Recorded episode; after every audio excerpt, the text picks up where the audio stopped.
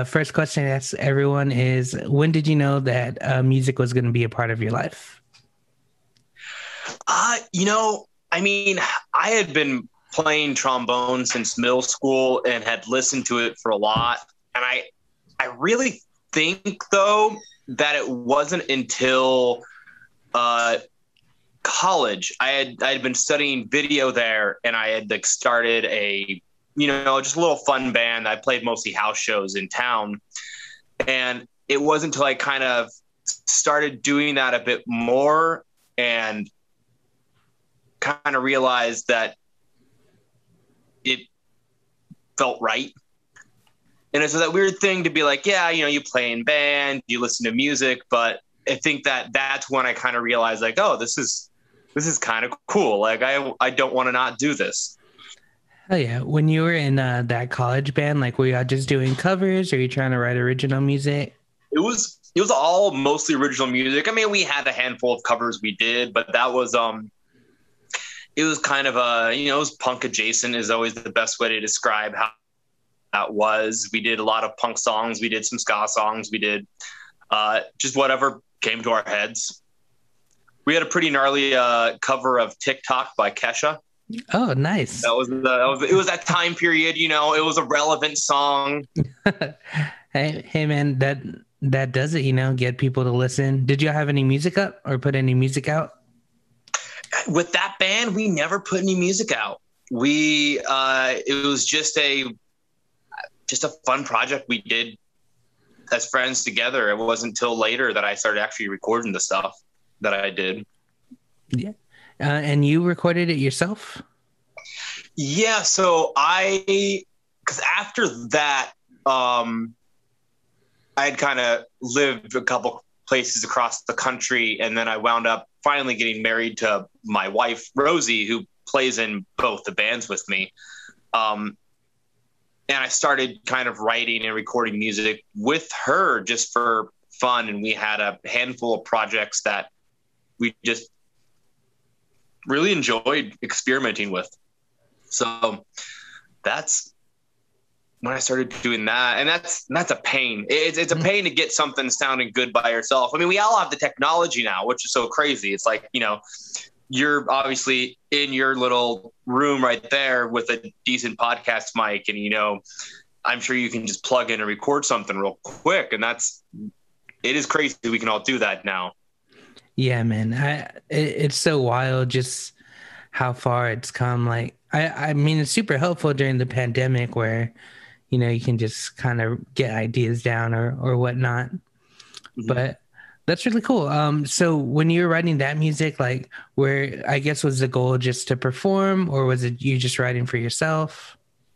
So the stuff when I started with Rosie, that was all it was mostly for myself. I mean, I put it online. I never really pushed it. I just wanted to make it and release it and do it. I trying to convince, you know, four to five people to join you is a real challenge. And uh, when I initially had moved, I moved to where Rosie used to live in New Mexico. It's a town called uh, Gallup. And it's not the biggest place. I mean, there's a really big res scene out there because the reservations, uh, Navajo and Zuni, are right kind of landlocking it.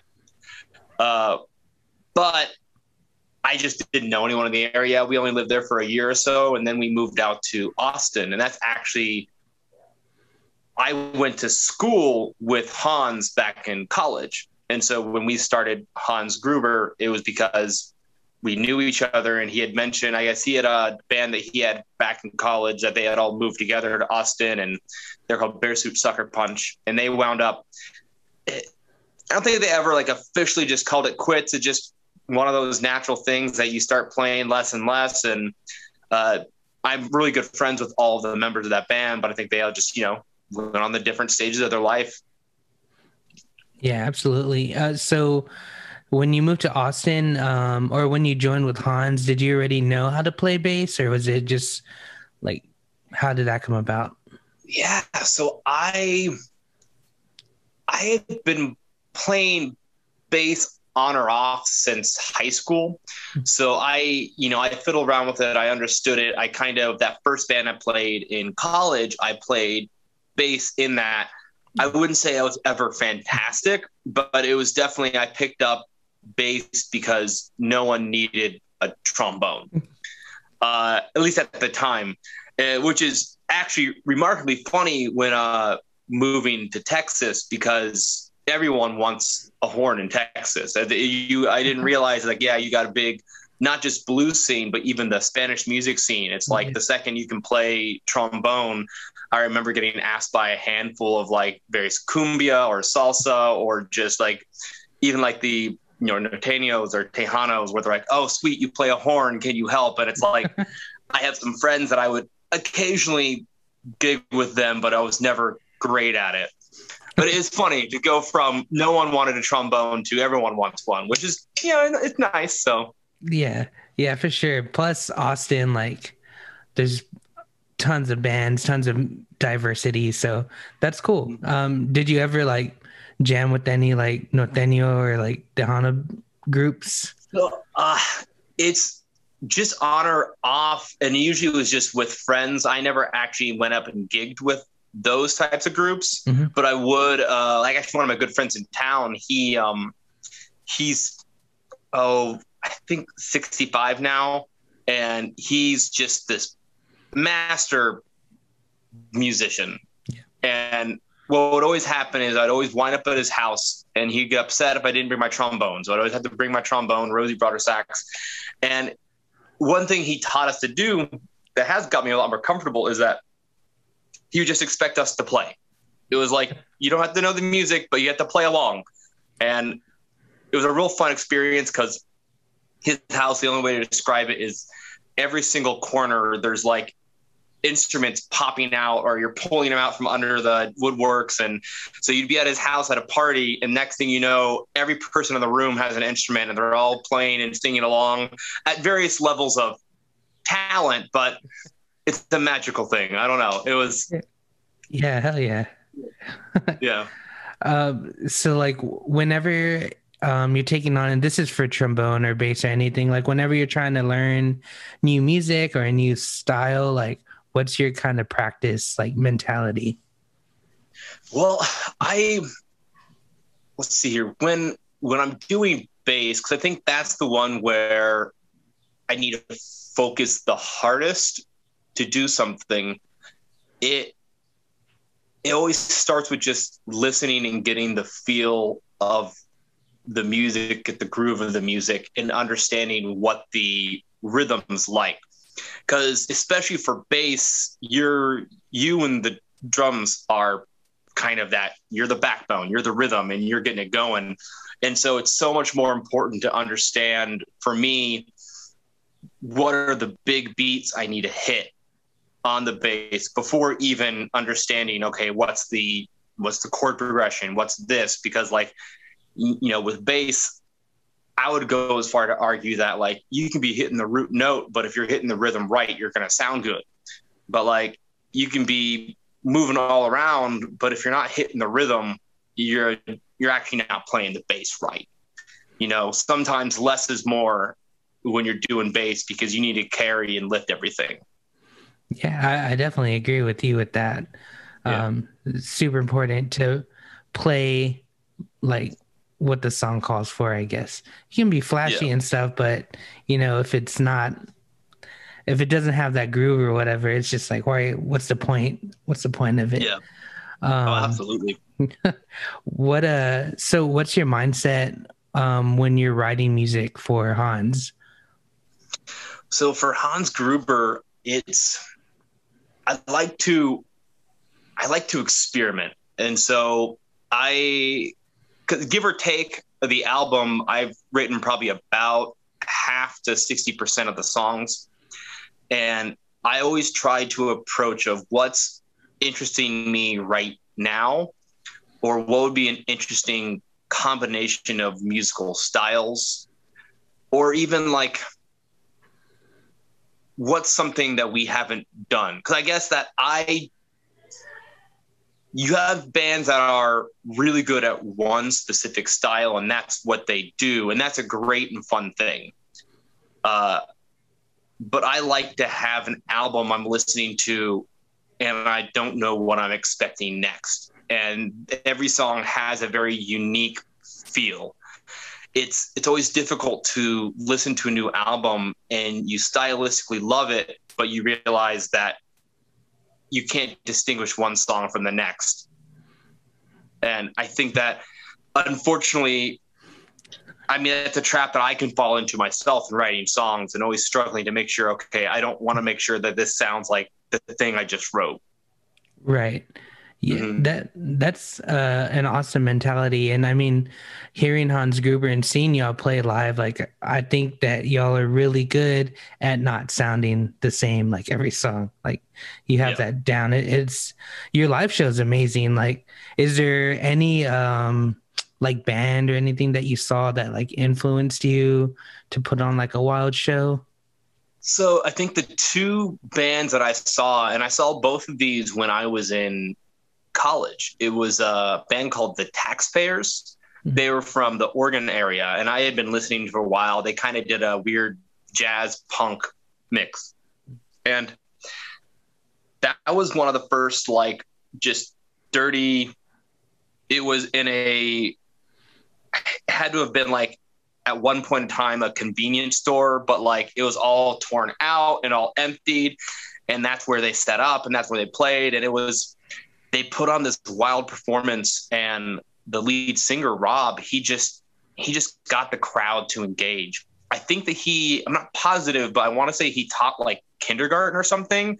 And so the way he interacted with the crowd sometimes felt like he how he would interact with the kids of his class. Because like he um he'd get you to goofy things. It's like okay, everyone, we're gonna be in a bobsled, and everyone line up in sets of four, and like you know, and you're doing stuff, and like it was such a great way to interact with a crowd to put a performance on. So it's not just that you're making good music, but you're making this good experience for people. And I think the same thing would be with Bomb the Music Industry, which is uh, Jeff Rosenstock's, well, not his first project, but the project before he went solo.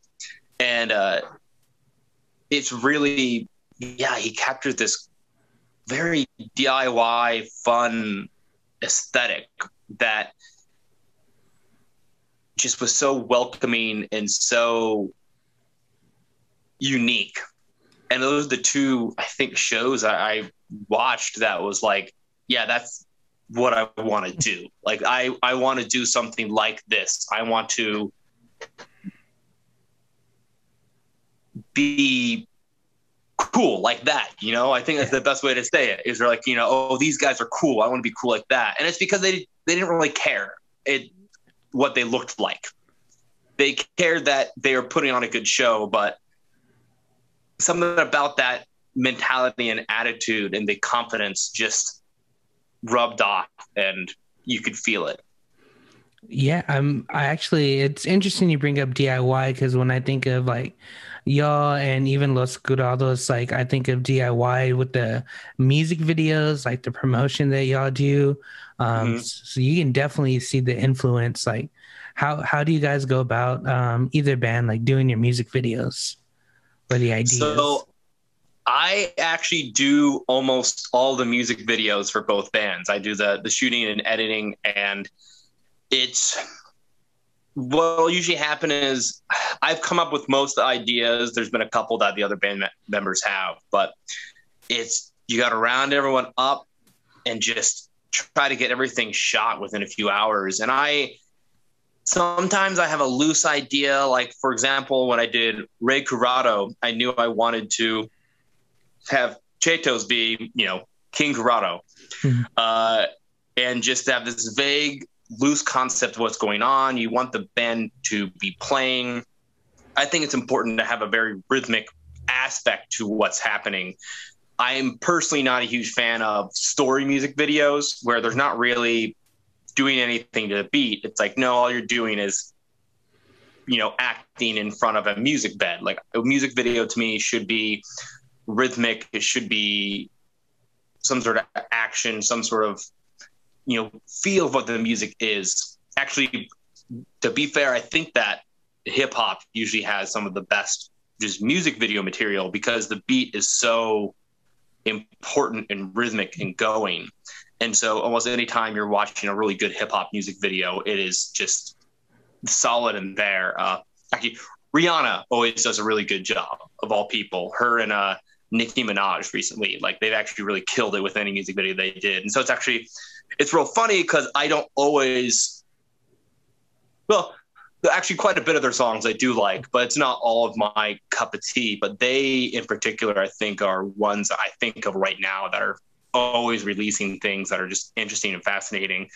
And uh, obviously, I can't make a video like that, but that's kind of the mindset. And when you go DIY, it's just show up at a location and just hope that none of the police show up until you need a release. So you just you just go.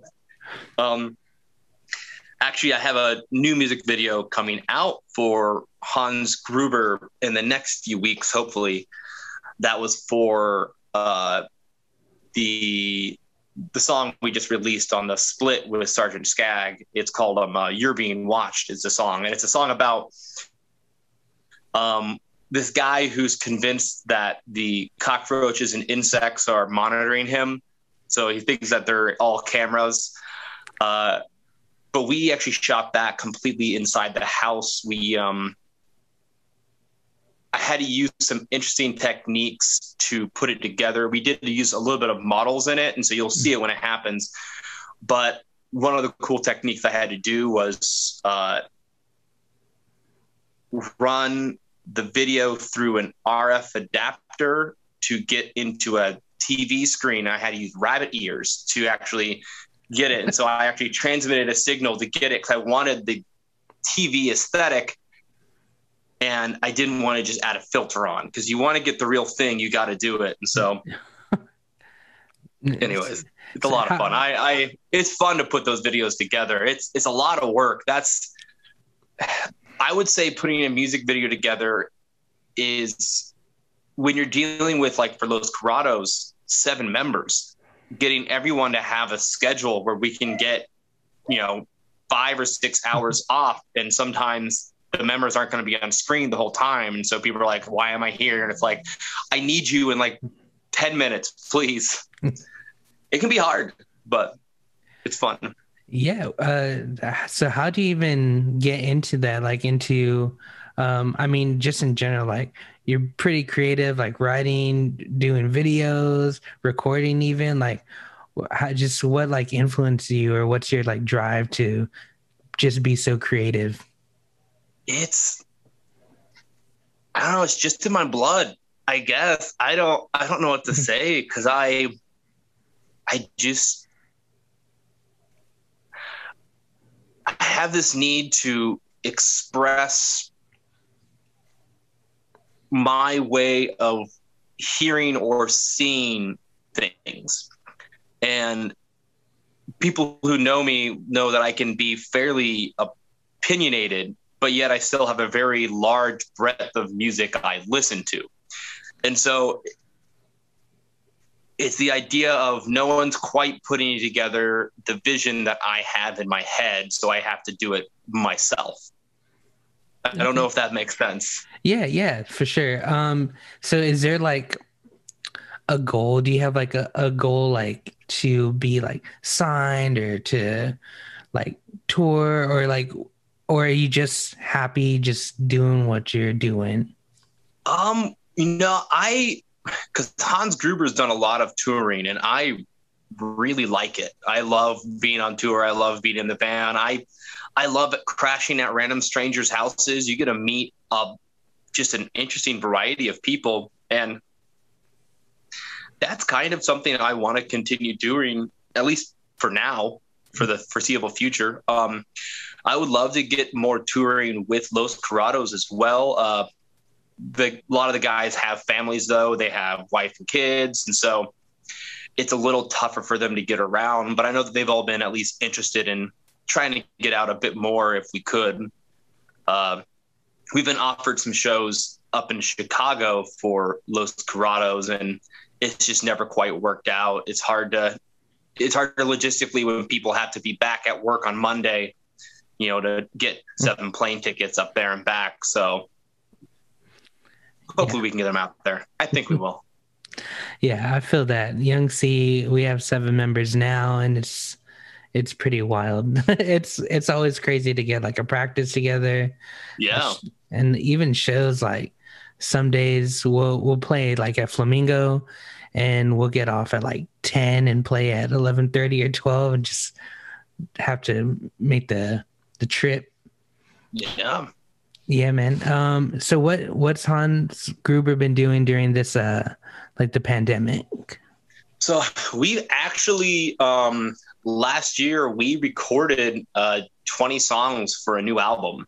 And so it's uh all the songs are recorded. We're waiting to get the first draft of the mixes back. I think it should be sometime in the next few weeks.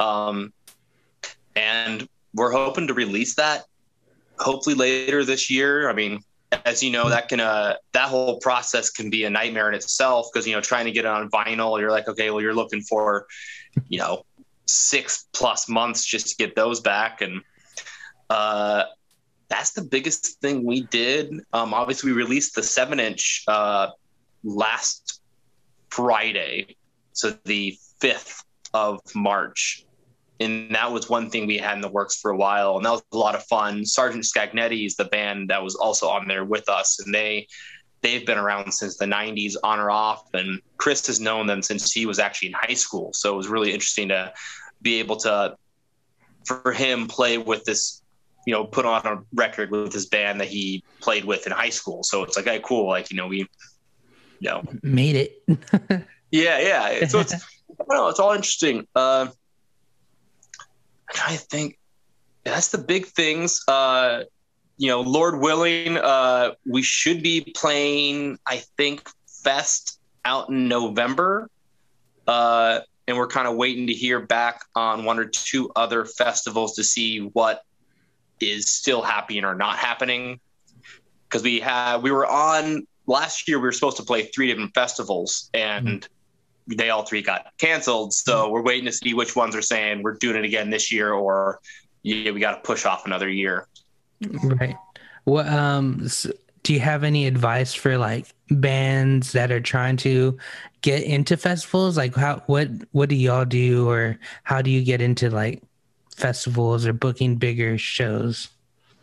I mean, when you're doing festivals, it's just you got to find the right person to email and you got to get lucky. Is that's how it always seems. And I mean, if you have a good connection, a good friendship, or if you have any friends who are in bands who are in there, they they can usually point you to the right person and at least put a good word in for you. Uh, I'm not, you know, I think Chris was the one who initially got us booked onto Fest. But from what I remember, I think it's more or less that we had toured with a couple of bands that had played Fest in the past, so we were able to at least be introduced as a person because we knew these bands. Yeah. Um, and then after you start getting on one of them, it's actually a lot easier to get on the rest because a lot of people will go to multiple festivals or um, I know Guillaume up at Pouzza had saw us at Fest. And so originally we were going to be playing Pouzza last year, and we got on essentially because he saw us, and that's I mean, we then emailed him and did that. When you're getting bigger shows, that's just in Texas. It just feels like a crapshoot. Um, you got you know, depending on the size of the band coming through, a lot of them don't want local openers, at least in Austin.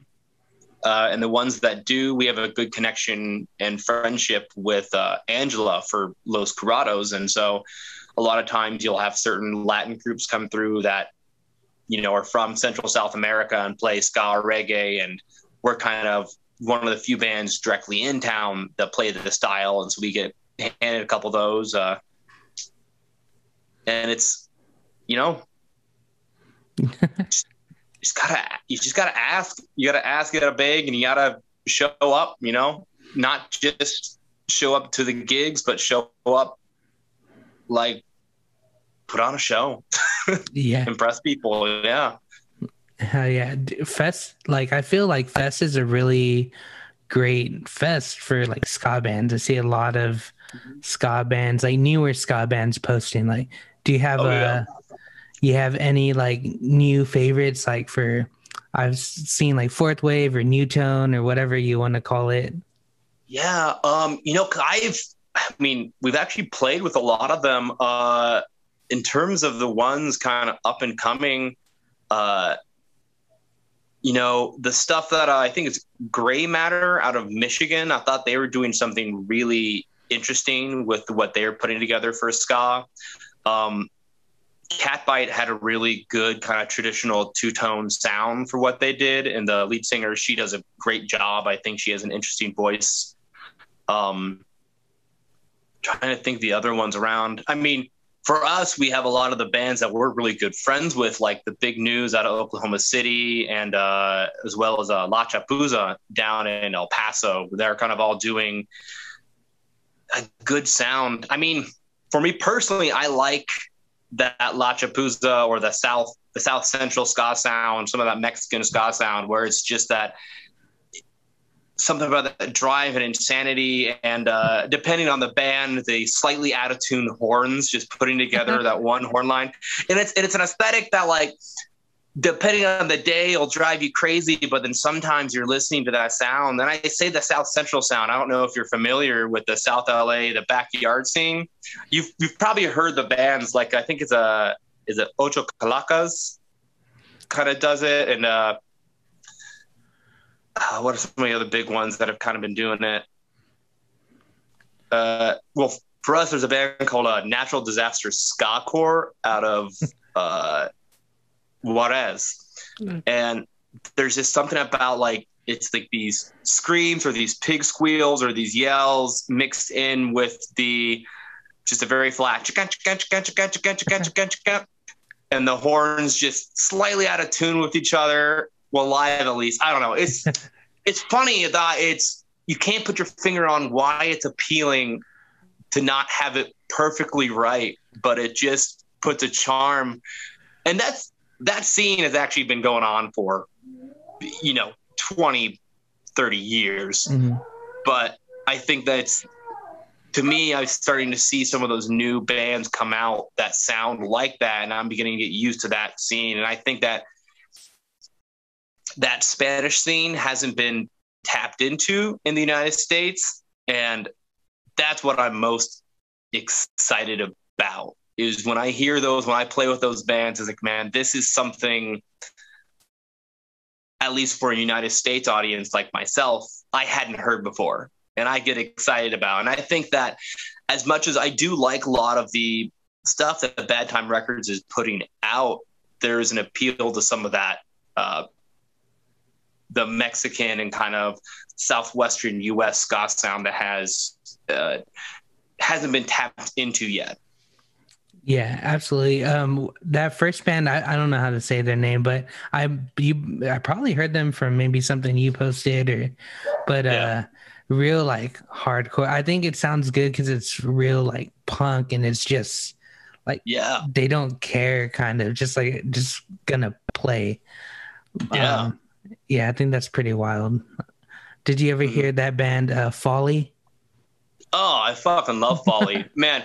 Actually, Best of the Worst new album that came out recently, it reminded me of Folly a lot, and, and in a good way. I think they did a great job, kind of doing that with that, that kind of metalcore mixed with ska, and uh, yeah, because Folly had, a, I think it was "Don't Shoot the Piano Player," like starts with that and just like this super dissonant and just those breakdowns you'll just murder someone to yeah, uh, yeah then in busting that ska it was i'm glad you mentioned folly a lot of people because they they were around for a long time i think up in the northeast but mm-hmm. just didn't seem like they made a huge impact on the scene, which is too bad because they were yeah. doing that, yeah, that, that metalcore or hardcore mixed with ska thing, just that insanity.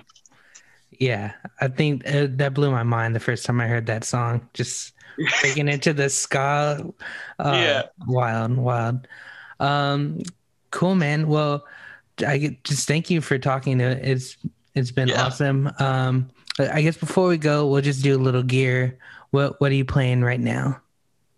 So my uh, bass, I have, I've had for ten plus years. It's a Epiphone viola, which is kind of that Paul McCartney ripoff, and I. It, it's not that it has the best sound. It's not that it has the worst sound, but it's the most comfortable to put your hand around. Like I can just move my hand, no problems when I play it. Um, when I go in the studio, I'm usually just kind of using whatever's going to sound best. But there's something about having that thing on stage, and because it looks kind of silly, it's kind of goofy looking, and no one's expecting, you know, some fucking hardcore rhythms out of someone up here like this. Uh, and I actually have a it's a Trace Elliot stack I use. That's a I bought. I want to say I paid like two hundred dollars for it Yeah, and it was some guy out of uh, San Marcos. I guess went to college there. Was selling it to get rid of it. There was one small thing I had to fix, and it it puts out some power. It's loud, and it's there's something about it that just God, it weighs a fucking ton. that part sucks. That's Yeah. not fun on tour. It's not fun to drag that around, but uh, yeah. Hell My yeah. trombone's just uh just a pea shooter with an old ambassador. I don't know.